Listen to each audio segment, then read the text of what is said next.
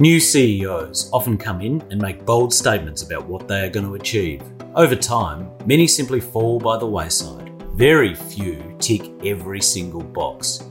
Not only was my guest, Brendan Gale, able to achieve the ambitious goals he set out, he did so much more. Previously underperforming, Brendan aligned the teams at the Richmond Football Club around values, behaviours, and a plan. A powerful culture was driven out of demonstrable ideals such as respect, self worth, and transparency. All the while, management and the board sought to reject external noise and stood true to a clearly defined plan. Brendan and his team magnificently turned around the on field and off field results at Richmond and in doing so, left an indelible mark. Football clubs now talk about doing things the Richmond way. Coaches talk more about being true to yourself and embracing everyone else around them. Because of a deeper understanding of values driven behaviour, I believe every club and every single player stands to gain a little piece of silverware. Enjoy our chat.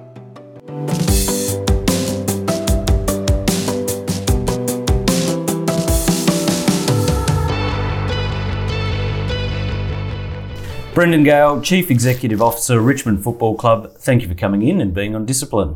Pleasure, Tony. Good to be with you. I always like to start by asking when you're a little boy, what did you dream you wanted to be when you grew up? well, certainly not a lawyer, which was uh, the previous part of my life. No, I think I wanted to be a, like most young boys, maybe a policeman or maybe a fireman.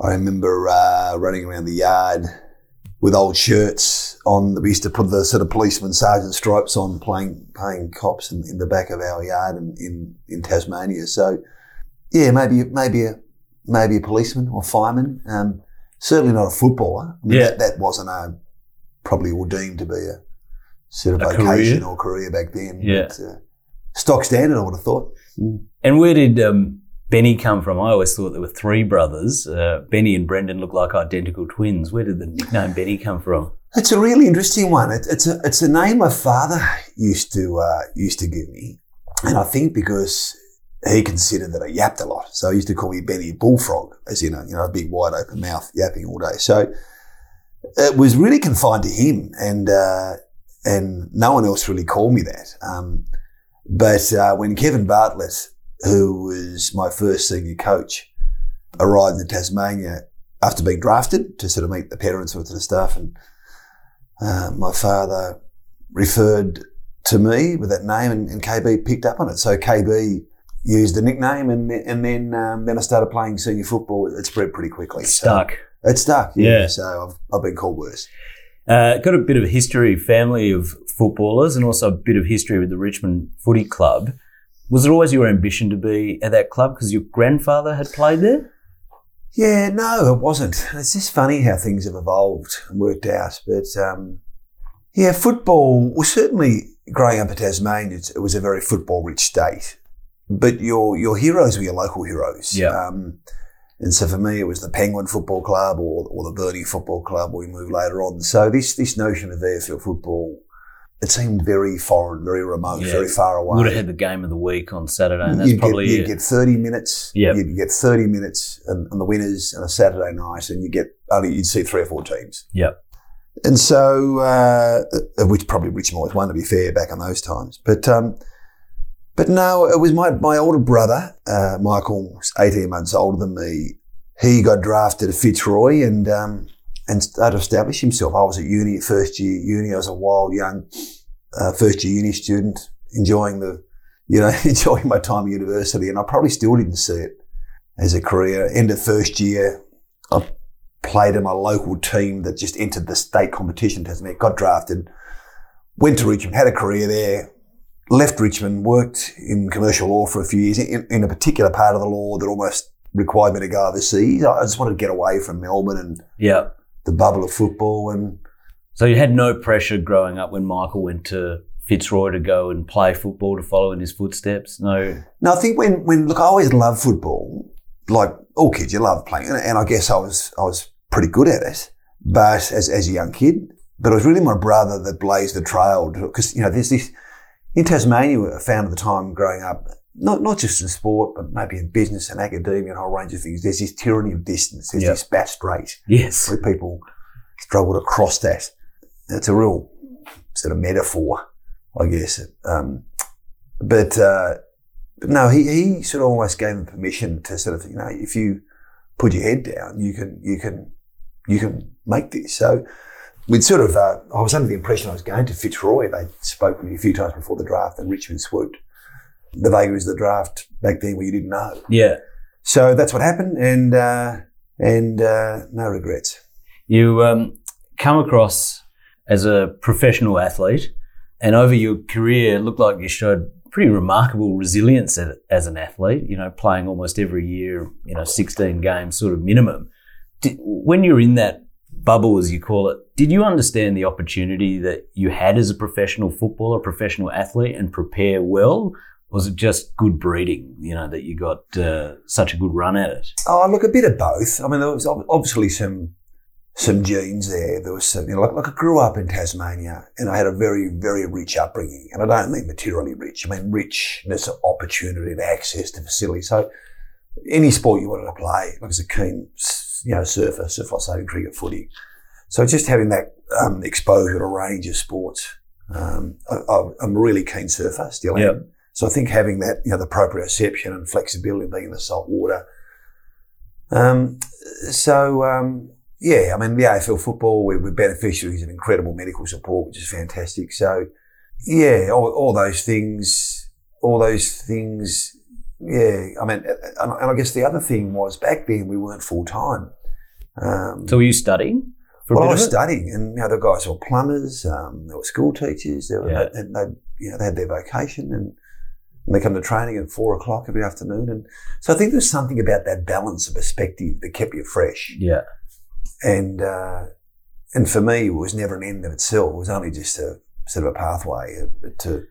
So you always had a mindset beyond football. You were always looking as, okay, what am I going to do when I get out of this? I think so because Yeah. we, we knew no different. There was Yeah. no choice. Yeah. Whereas I think the generation of players these days, I mean, if you're a, if you're a upper echelon of players and you you're lucky enough to play 200 games, if you're half smart with what you've earned and you invest wisely, I mean, you could almost you wouldn't want to Oh, retire. You wouldn't want to. I mean, that would be terrible. But you could, almost could.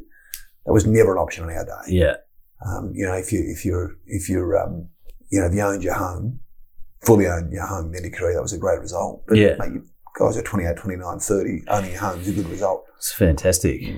And um, what about as you go through your career adaptation? Because, you know, you start in your career as a forward, playing centre half forward, and then you go into the into the ruck later on in, in your career. Do you have to adapt your mindset? Do you still have to play within this team sort of mindset where I'll do what the coach wants and you know, are you ultimately able to reconcile that in your head when you go from kicking goals to running around the ground? How, how do you cope with that as a young man? Yeah, I think it's. Um, I think you know ultimately that's the thing that draws you to the game. That it's a team game. You've got to play your role, and the best teams have a lot of guys that are just prepared to play their role. Now, I probably wasn't good enough as an individual athlete to be, you know, picking and choosing where I played. uh, Like a Dustin Martin, or, you know, just go and play, do what you want. So no, my, and uh, f- you know, at that particular time, you know, I'd, I'd played probably two, two thirds of my career as a centre forward, but the game had, had taken a big jump in terms of athleticism. Guys my height were becoming faster and quicker and more powerful, Yep. and I wasn't. And so, you know, necessity is a mother of invention. Well, well, our ruckman at the time was a guy called Justin Charles, who got put out of the game for 12 months because of a drug breach. And so that meant I had to go into the ruck, but actually allowed me to develop other parts of my game and perhaps extended my career maybe three or four more years longer than it should have. But You see it as an opportunity when that happens? yeah, I did. Yeah. yeah, I did it um, because I think I think my days as a key forward, given the changes in the game, were limited. And key forwards were like Matthew Richardson, could run and jump fast and Yeah. run all day long. That wasn't me. So yeah, I think it gave me an opportunity and and uh, to extend my career, providing I played my role. Richmond weren't the most successful footy club on the field during your time as a player. Were there moments where you just thought, you know, what am I doing here? Like, am I good enough? Could I go to another club? What's the thought process when the team's not having the kind of success and you've got to go through this rigor every year? Look, we weren't the best team, but we weren't the worst team. And you know, there's a there was there was probably a period of mediocrity. That's how I describe it. Um, you know, there's a period in the 70s and 80s where Richmond was a very strong team. Then there was this period of decline. In the period of the 90s, it was just mediocrity. We just played out. Yeah, we we look we finished ninth. We uh, term ninthman became part of the the vernacular. And uh, look, we, so yeah, we're ninthman. We're not. We weren't that good. We weren't that. We played a few final series. Got to a couple of preliminary finals. So, firstly, there wasn't that feeling of despair and hopelessness, and that coupled with the fact that I'm a natural sort of optimist. Yeah. Um, I always felt hopeful that tomorrow would be a better day Yeah. and next season will be a better season. And Yeah. I was saying to my son the other day um, about footy, and uh, um, he's 13, but I said, I don't think there was ever a game that I didn't think we could win. Yeah. Now, the bookies would suggest otherwise, but we all, I believe that. Yeah. Um, I don't think you play professional sport if you don't think you can No, you win do. every game. indeed. Yeah. Yeah. And what about personally, you know, when you've got moments of doubt? Did you have moments of doubt? You say you're an optimist, but there must have been moments where you thought, I'm just not good enough or this isn't this isn't for me. How do you Yeah, how do you keep going? Yeah, it, it comes like, um, you know, once you're settled in your career, you know, I think when you're young and you're exuberant and you're fearless and, and you sort of don't, there's a sense of recklessness. You don't have any doubts. You just shoot for the sky. And, but I guess when you settle into your career and, and, you know, you, you don't perform as well as you would have liked or hoped or, yeah, sometimes those doubts do creep in and, um, you know, I just think it's where you have people around you and, and you know, experienced players and coaches that, that sort of help you understand that's just part of human nature. That's all athletes have doubts, all leaders have doubts and their capacities or abilities. But part of, you know, that next step and leadership is about knowing them and about owning them, but about compartmentalizing them. Yeah. Just saying that's, you know, you just, And and, and, and, and sort of, it's almost like identifying evidence to the contrary.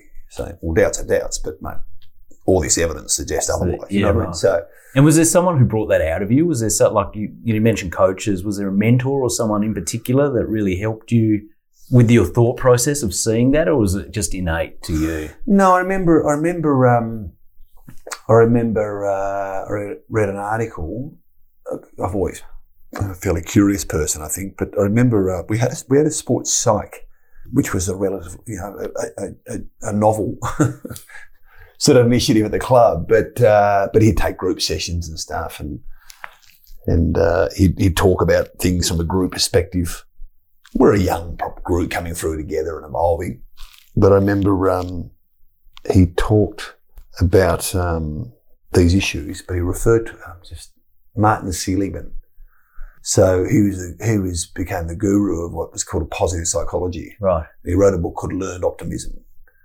Um, I think I've heard. It. yeah, it's a, it's a seminal type work Yeah. uh, in, in this field. Um, he's the guru, so to speak, in, in this. So remember, read this book, still have it. Um, and uh, so it just talks about the extent to which we self sabotage and talk us, but we all do. And it's just got to, you know, it's about recognizing, compartmentalizing, and and focusing on positives. It's, Yeah. it's seems We- pretty easy, but, but I remember it's a really good book. It's a Um, did you ever get offers to move club? And do you ever think, you know, um, my time's running out career wise? I really want to win a premiership. There's some people knocking. I could move clubs. I remember the club, the club probably about oh, the, last oh, probably three or four years of my career. The club, to their credit, come to me. I might have been vice captain at the time. I can't remember. They said, "Look, we just, yeah, in the interest of eh, honesty and transparency, and out of respect to you, there's a bit of trade discussion going on. There's been interest from from um, from Adelaide because I think Malcolm Blight was coach, and I think they might have been looking at keep you know building their key position strength. And we're just saying there's been interest, and from our point of view, if there was if the offer was right or the trade was right, we'd probably consider that. You know, what would your thoughts be? And I remember saying, well, I appreciate the honesty. Firstly, thank you, but look, um, I think I'll just retire. You know, and they said, what do, what do you mean retire? And I said, well, I'd, I'd rather just retire rather than go to Adelaide, you know, because I wasn't that enthusiastic about Adelaide. And they, and they said, uh, gee, but you got three or four years left. And I said, yeah, but uh, I don't like Adelaide. Yeah, well, I said, you don't like Adelaide. But the funny thing is, my experience of Adelaide back then was the airport, yeah, um, footy park. footy park, Yeah, out in the boondocks, on the bus back to the airport, at home. I had really no experience or exposure to Adelaide at all. But anyway, it didn't. It didn't eventually. Well, I can, I can, I can see that. I left. I'm from Adelaide, and Yeah. I, I left on about my 19th birthday and got out of there. And my parents are still there, but Adelaide is a small town. Well, having said that, uh, it didn't eventuate. That's fine. But with the with I guess the revival of the Adelaide Oval and having a reason to be in and around the city, Yeah, it's much better. it's a remarkable city. yeah, it's Yeah. just it's, it's like aesthetically, culturally, it's it's you know I'm sure for those who live there and brought up, they love it. I mean, there's so many attractions, and I just had such a confined experience that I was prepared to just hang up the boots, yeah. It's uh, which it's, probably wasn't. To, to be honest, it wasn't really sincere, but it's having a real what- renaissance. Adelaide. yeah, it absolutely is. Yeah, And what I'm interested also in the locker room dynamics. You know, you've got multitude of different personalities, people from different backgrounds represented. Does the locker room help you learn to get along with different people, see things from different perspectives, um, prepare for the wider world when you're out of this footy bubble? yeah, it does. It does. It um, yeah, the locker room and and you know we talk these days. You know, the, the, it's all about you know authenticity and vulnerability, and well, that was sort of the way we used to do things back then. It was like you know, it was your safe place. It was where you strip down, like metaphorically. Yep. you strip down and you were just you're open and and you just learn more about blokes and all the banter and the hijinks and the um, you'd learn about people and people would reveal themselves and there'd be jokes and fun. So it was it, the locker room was really important. Yeah. Yeah, really important. So post football, you know, you're thinking about life after footy. You've already been at uni. You go into a, a law career. Why law? Well, I've always had a great interest in, uh, I guess, Australian or Australia's place in the world, and you know, international relations and foreign affairs, and and it was um, so that was probably my long term aspiration. I wanted to work, you know, somewhere like DFAT, something Right. like that, and You, I you had the travel bug um, yeah, a bit of that. I mean, I was 'Cause very curious about the world and from Tasmania, sort of isolated. yeah. Yeah, I think as Australians we are, aren't we? We're searchers, we're travellers, you Yeah, know. We, we're an island. yeah, we're an island. So, and in fact, I completed a master's degree in arts in Asian studies and sort of international relations. And but my footy career probably went longer than I expected, and um, and the longer it did, and, and the more I enjoyed it, the more that sort of door closed. And so, and law for me was an opportunity. It was sort of to complement that, you know. Um, but I, I, I just felt once I'd finished footy, well, I should go into articles Yeah, it'd be a waste not to do that. And then, then I went more into the corporate, you know, finance side because I thought, well, this will help me. This will give my ticket to travel. You know, like like that guy, you know, guys went to London or Yep. Hong Kong or some Yeah, to you yeah, know, set the yeah. New York bar exam, etc. So Yes, I did the London thing. It was was good fun for a yeah, couple so, of years. so I never did that. yeah, I never did that. I mean, I, I travelled extensively all throughout the world, lots of you know footy trips and lots of you know short, but I never really immersed myself in another part of the world for an extended period of time. And even with my family, I thought would have been good to have done. I was only very young, so they were transportable. So I thought, yeah, I gave it a go, and um, and uh, yeah, it just wasn't for me. yeah, But I really enjoyed it. yeah, Learned a lot. yeah, yeah, I met some wonderful people. yeah, yeah. I, I would say, you know, I did the same. Probably three three years. Learned a huge amount. Um, probably didn't enjoy the people as much. I'm not Mm. really an aggressive A type personality. Yeah, yeah. And I found that butting of heads Yeah. constantly, even with your colleagues, drained me. Yeah. I just found, f- for me, I remember, uh, I just always felt like we're at the periphery. You know, there was, there was the stuff that was being done, And then you put it into writing at the end. Yeah. built, the stuff being built or created or the value being created or the employment or the economic, we're just at the periphery. And Yeah. I remember I, I worked with a, with a partner on, um, the financing of the QV building, which was a Grocon development. And I think it was when Daniel Grollo had just taken over the business. And I remember just, just thinking, here's a guy, you know, a similar age, you know, obviously, obviously very substantial backing, but he's out doing stuff. You know, Yeah. he's building this building and he's creating jobs and Yes. economic growth and he's leading and doing. And we, we, you know, don't get me wrong, the people I work with and for extremely bright and cr- capable, but it was Yeah. Yeah, no, in I, that sense I didn't find it fulfilling. no, I had a very similar thing. Mm. You know, I used to come home, I used to travel from London around the world, help do all these great projects. And I remember coming home and said to my wife once in London, I said, this is probably as good a job as you can get. You know, got all the big ticket items, first class travel, nice hotels, good lunches, great work, really interesting. I said, if this is as good as it gets, I'm in real trouble because I'm like you, I wanted to be involved in the creativity, not Yeah. just putting efficacy at the end to someone else's deal. Yep. Yeah, I understand that. So after the law, you get into the um, Players Association, take on the role of uh, CEO. How did that come about? What sort of uh, enticed you to make that shift? Well, it was. I remember speaking to a uh, a guy in the law profession. There was a bit of a mentor, and and I, and I talked to him about some of the challenges I was having, and and um, and he said, "Okay, so you've you know, so you've played AFL football, and now you're working at Mallesons, and you're working sort of project finance because you wanted to get yourself away from football and give yourself a chance, and you feel." I mean, everything you've done is completely counterintuitive from where you come. So no wonder you're not feeling that sense of fulfillment. So he started to talk about, you know, I looked at maybe the bar. He had another firm, a smaller firm, which had some big sort of national, international sporting clients and sport businesses. But yeah, Rob Kerr, I knew from the Players Association, was the CEO, and he said, "Look, I'm." He came from out of the blue and said, "I'm stepping down. You know, would you like to come and do this role? And if if, if that's the case, you should come in, ride shotgun to me, give yourself a chance for the next six months. No guarantees. It'll be a formal process at the end. And so that's what I did. And in hindsight, it was one of the best decisions I made. I, I was concerned about leaving the law because yes, there was, it wasn't, it's probably feeling, but there was some certainty, predictability, and there's the. It's a good career. it's a good career. Yeah, yeah, And, and back then, footy was becoming, you know, I'm not sure whether footy could sustain careers and professions. And, and certainly the Players Association, we had a staff of about eight. You know, Yeah, right. God, we're, I'm just, in the end, I thought, you know what? I'll give it a go.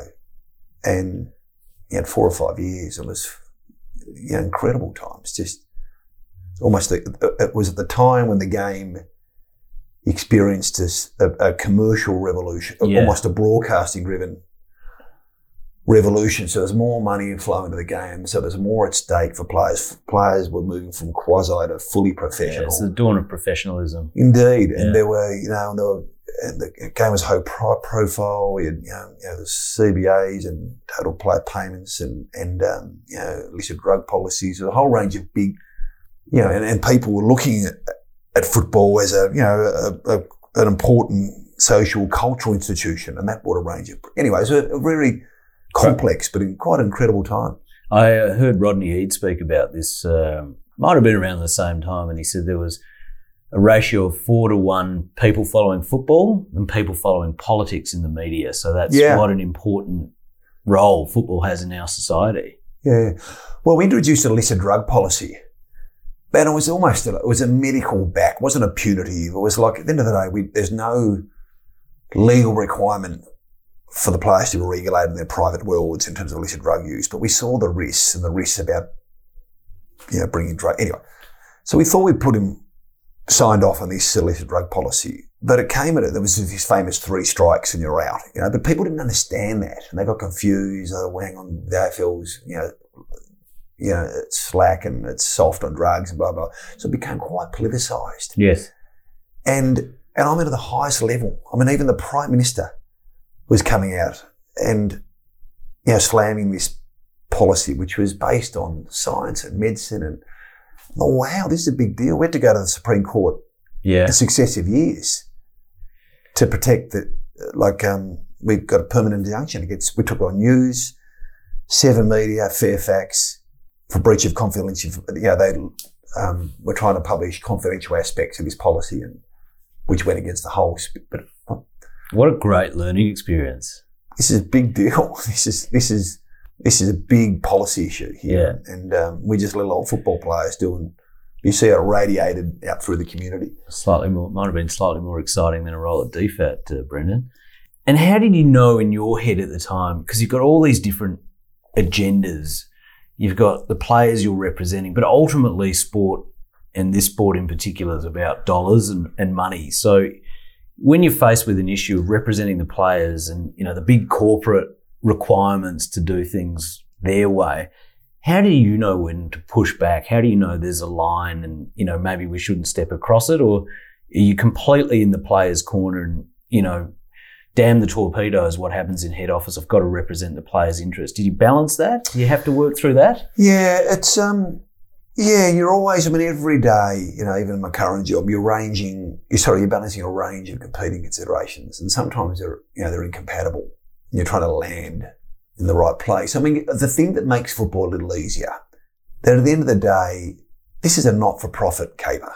You know, so you know, players are putting on the show, the club's putting on the show you know, they're trying to engage and inspire members and fans who ultimately sustain the game and give them a great experience. So no one's no one's pocketing the loot, if you yeah, know what I mean. Yeah. Which is how a lot of the professional sports in the States are characterised. There is no ideological division here between workers and capital, if you know what I mean. So Yeah. which really It's all returned. it, it, yeah. So at the end of the day, we want to make sure players. This is a really tough game, and players. It's a great opportunity. Players risk a lot, and uh, so we want to make sure they're rewarded from the from the money that comes into the game. But it can't come at the expense of the growth of the game Yep. for the future generations, and it can't it can't grow to the point where the game becomes less accessible or affordable to fans. So it's They're the big things Yeah. that govern the decision making. Yeah, indeed. And it's just trying to, and I think if there were um, owners who were getting huge returns from their football teams, well, that'd be different. Yeah. The discussions would be a little more acute. Yeah, no, I think the, the socialist stream that runs through the AFL is a Yeah. far better way to have a competition. Indeed. Yeah. Yeah. I mean, you look at um, look at this, you know, European Super League overnight. The story that's breaking out of the UK of soccer. I mean, it's just Ah. catastrophic. It's terrible. It reminds us of the Super League we had here in the rugby Yeah. uh, 30 odd years ago. Mm. Then you move on to a club. You come out and you move on to the CEO of the Richmond Football Club. So, and you've held this role for almost 12 years. Were you seeking it? Were you sounded out? Was it a natural fit? Absolutely not seeking it. Right. I, I got contacted, I had, you know, four and a half, five years at the Players Association. I, uh, I got contacted by, um, I just completed an, an advanced management program at Harvard Business School, which I guess one of the things about the PA was I, there were some areas where I weren't, I had a board of players who were experts at playing football, but in terms of stretching me in other areas and growing, I probably wasn't getting that. So I had the opportunity to go into this course, which I they contributed half to and we sort of co-funded. And it's funny because upon completing this course, they say 70% of people leave their, their existing jobs. and I thought, that's not me. I'm going to go, I'm going to take this knowledge, I'm going to take the PA. And, but not long after I'd returned, uh, the club rang Gary March, who was the president at the time, and they just, they just um, basically sacked the existing coach, Terry Wallace.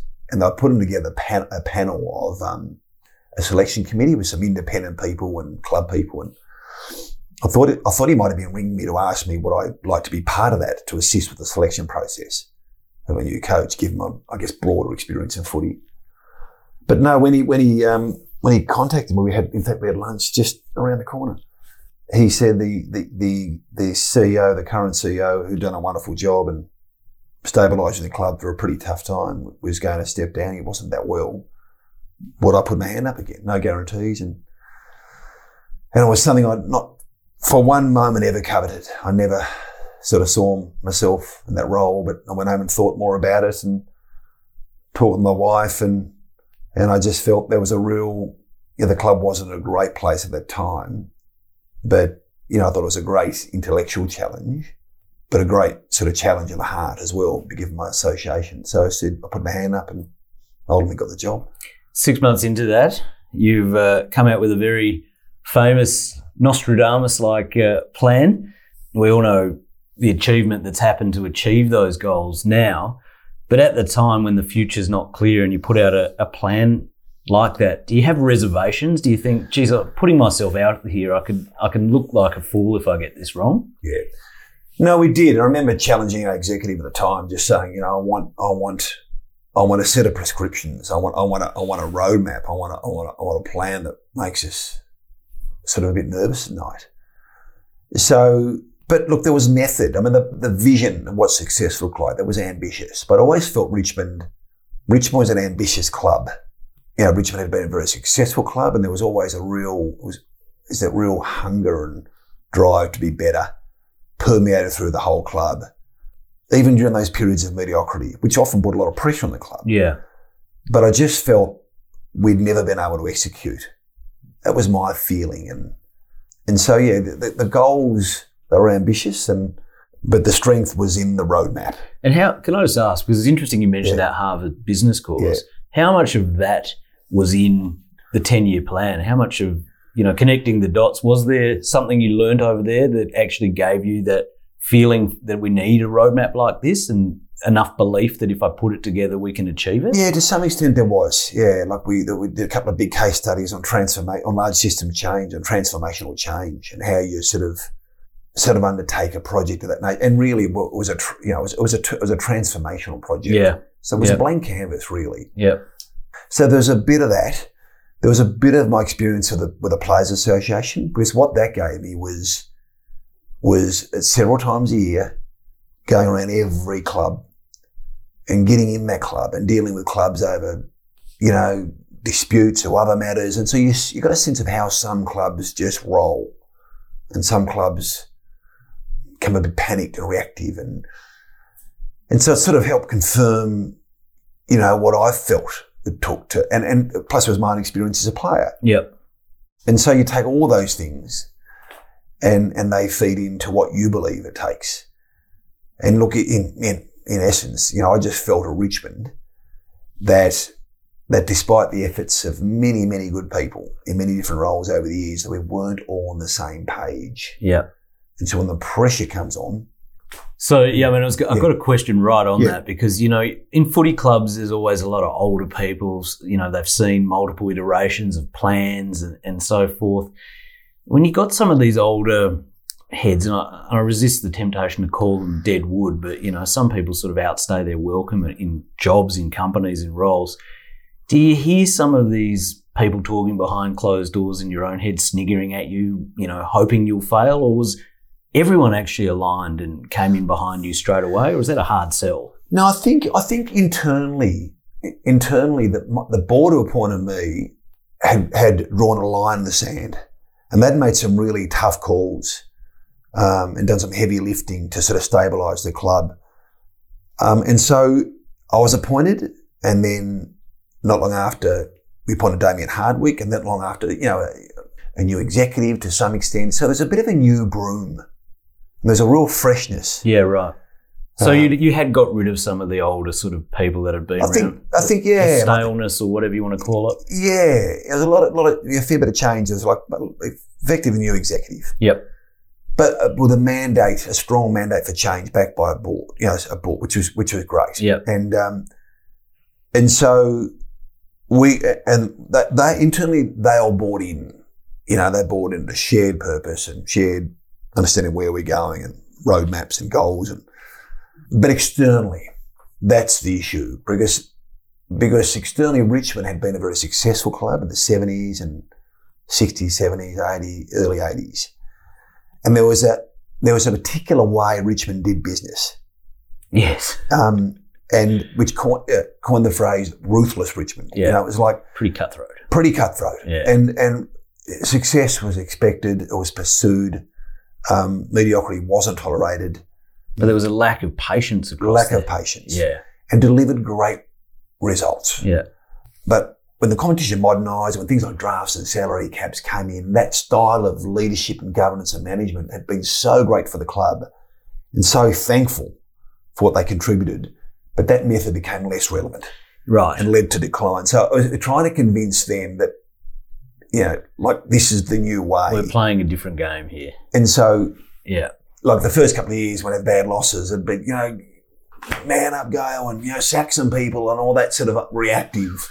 And how do you deal with that at night when you're lying in bed and you've got all this external noise and pressure and probably the internal pressure, despite a board mandating it? It is a, it, you know, you've got a period of time before they'll lose patience eventually.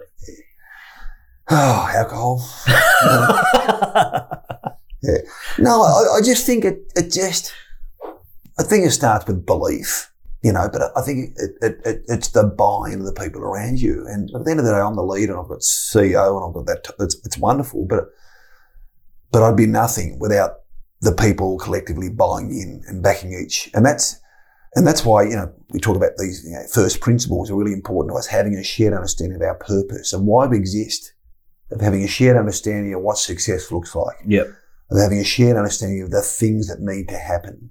You know, once we have that shared understanding, you know, it's harder to deviate. It's harder to get knocked off course.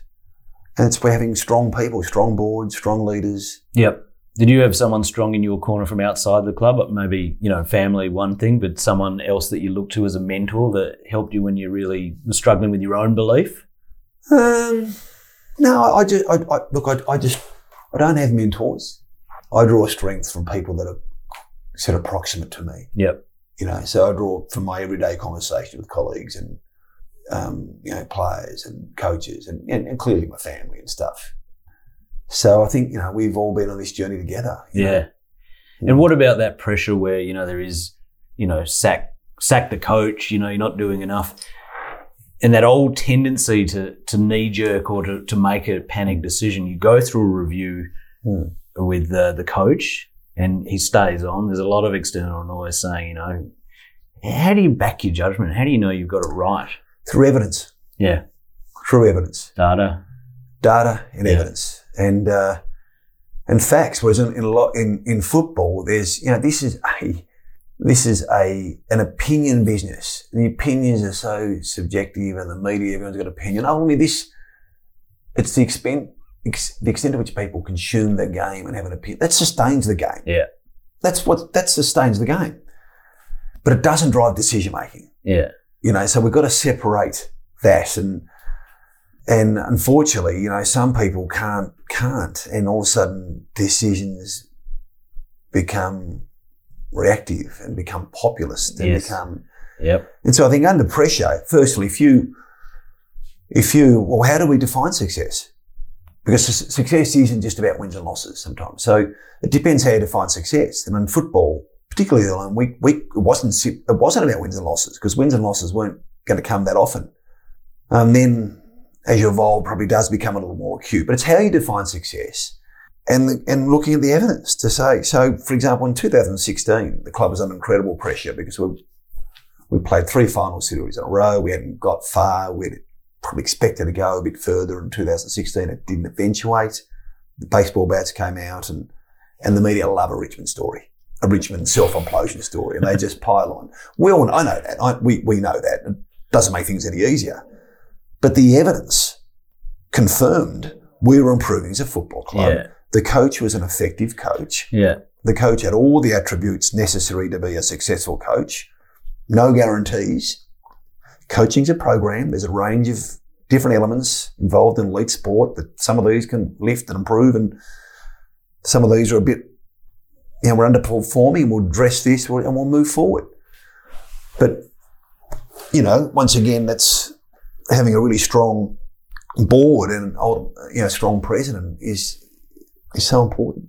Yeah, well, we all know the result in 2017. Um, I'm sure you'd like to talk about it. I'd like to forget it. Uh, Oh, yeah. Yeah, right. Captain at Richmond over the last couple of years has talked about vulnerability Mm. and some of these values, transparency, honesty. Talk to me about the values side because the board buys into a you know a data driven improvement in the metrics that drive the results, but there has to be values underpinning that. Was there a values proposition? Was there a values statement? Was there something you, in your head that needed to come out at this football club? Because if you get the values right, the results come good. Yeah. No, definitely. But our values have evolved and changed, uh, depending on our particular journey. But, um, you know, one, one of the, you know, one of the values you know, that come out of 16, you know, we needed to really dial up and it was, was awareness, um, and probably self-awareness and, and probably explains to a large part our, our evolution since then. And, and we just, we just felt that, um, our model of leadership development was, was outdated. Um, and it was probably a little bit like law firms. You know, it was, you know, was just, you think of a football club as an A-type driven environment, results focused, uh, where you come in, no matter where you come from, no matter what background, you just come and you be a lawyer and you just act like a lawyer and you just, and you look at your partners and just not be like him or be like, was similar to that. I mean, in football club, you're encouraged to be like, you know, add that, keep that, delete that, be like Pretty binary. yeah, and so so I guess we evolved to we're gonna we're gonna put an emphasis on self understanding, self awareness, self knowledge, self worth, self love. Get rid of these masks you turn up with every day, and and and and because we all we all want to fit in, don't we? You Yeah. know? And be yourself, proud to be. Yeah. So that sense of real awareness and ownership. Yeah. Now, when you when you're proud to be, you're probably more likely to be at your best. But also, when you're proud to be and you turn up and uh, have the confidence and courage to express yourself fully, Yeah. it lends itself to connecting with others. Yeah. They don't shout you down or say you're an idiot. Or, Yeah, well, you're not trying to be something you're not. Yeah. And so, connection builds trust, and trust is the bedrock of teams.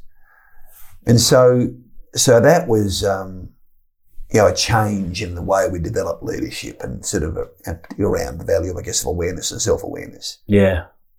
Now, there's a bit of good luck that comes along with this as well. You know, um, you can have all these visions, but you get a player like Dustin Martin, who everyone knows is an absolute weapon, uh, and he remains injury free in a, in a finals gun. You know, is that part of the plan to draft well, or is this still just an ele- element of serendipity and fairy dust? it's- I mean, you always, you always, you always want to draft well, you always, but there's no point bringing players, um, talented players, into an environment that doesn't continue to develop them physically, spiritually, emotionally, psychologically. You know, and, and so, yes, you've got to draft the players, but you've got to create an environment where they can be proud to be Yeah. and as good as they can be. Yeah. And so, yes, that was my first draft. Um, and as CEO, I'm, I'm not intimately involved. I, mean, I don't make the selections, but but you know, I'm certainly aware of the strategy and the list build strategy and the sorts of players we want to bring in. But to give credit to our recruiting manager at the time, Francis Jackson, they go back, they rank every player in the draft uh, based on their own subjective assessments of how good they are, and um, and they ranked him number one. Yeah. So there was the, there was the Trengove Scully draft. Melbourne had the first two picks. We're the third. So this is pre-draft. I had Dustin one. Now he, he, he went to three and we grabbed him. Um, and I remember I remember I remember sitting and having a discussion. You know what? The, I guess the the reasoning being that this guy's upside is enormous. Yeah. Like he left school in year nine, pretty tough circumstances.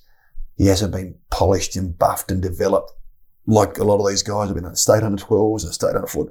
So he was a rough diamond. Yeah. At a different club, he may not have flourished. Yeah, indeed. Yeah. Yeah. But we took a while.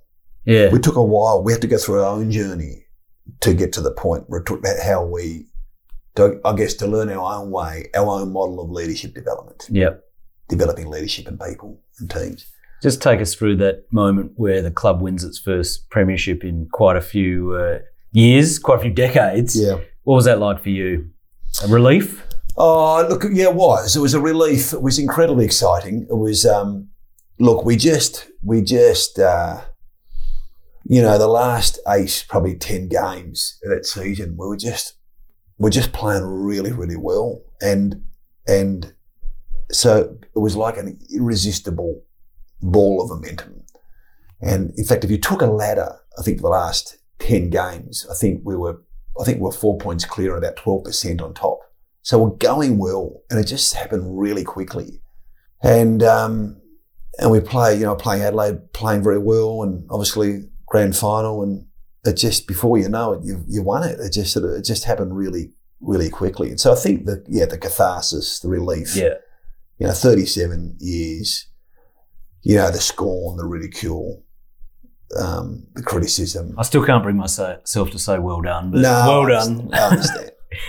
I understand. I mean, there's a yeah. Once you understand what goes in, to it's a big relief. it's a it's a big relief, but also you have a great empathy. Yes. But it's a huge effort to get to a grand final. Yeah. And, and, a- and a box tick because you never got that as a player. Does it feel the same? Or? Yeah, I think so. Yeah. Yeah, there's part of me, you know, I'm proud of my career, but there's part of me unfulfilled. that feels a little unfulfilled. I Yeah. don't lose any sleep over it, but certainly, the, you know, I still think the richest experience in a footy club is the playing when you're responsible for the whole shebang, you know, and and you win it. It's incredible. Good, good result. Yeah. I'm just mindful of time. So we're on to the quick fire round to finish Sure, off. mate. Favourite player you played with? I think in terms of all round on and off field, probably Richo, probably Matthew Richardson. One, one on the field, he was just incredibly courageous and freakish. And off the field, he's a big spirited, larger than life, gave a lot of himself in and around the locker room. Um, Lovely bloke. yeah, good, great fella. Most influential person on your footy career? Uh, well, in my entire career, oh, I'd, I'd probably have to say, I'd probably have to say probably Peggy O'Neill. I just think her humble, selfless, but strong, principled leadership. You know, but for her, we may not have won a flag at all. Going back to Tasmania, first goal ever kicked. Gee, I can't remember.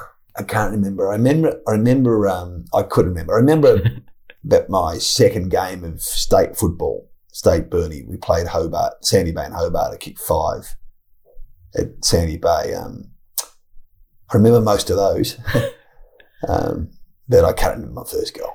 Best game you ever played? Oh, look, the, the, the, the best games that I was ever involved in were winning finals. You know, they weren't the best of games. They weren't the best games I played individually, but to win a big final at the MCG, so we played Essendon in 95, um, huge come from behind win, 90,000 people, Carlton 2001, similar, big.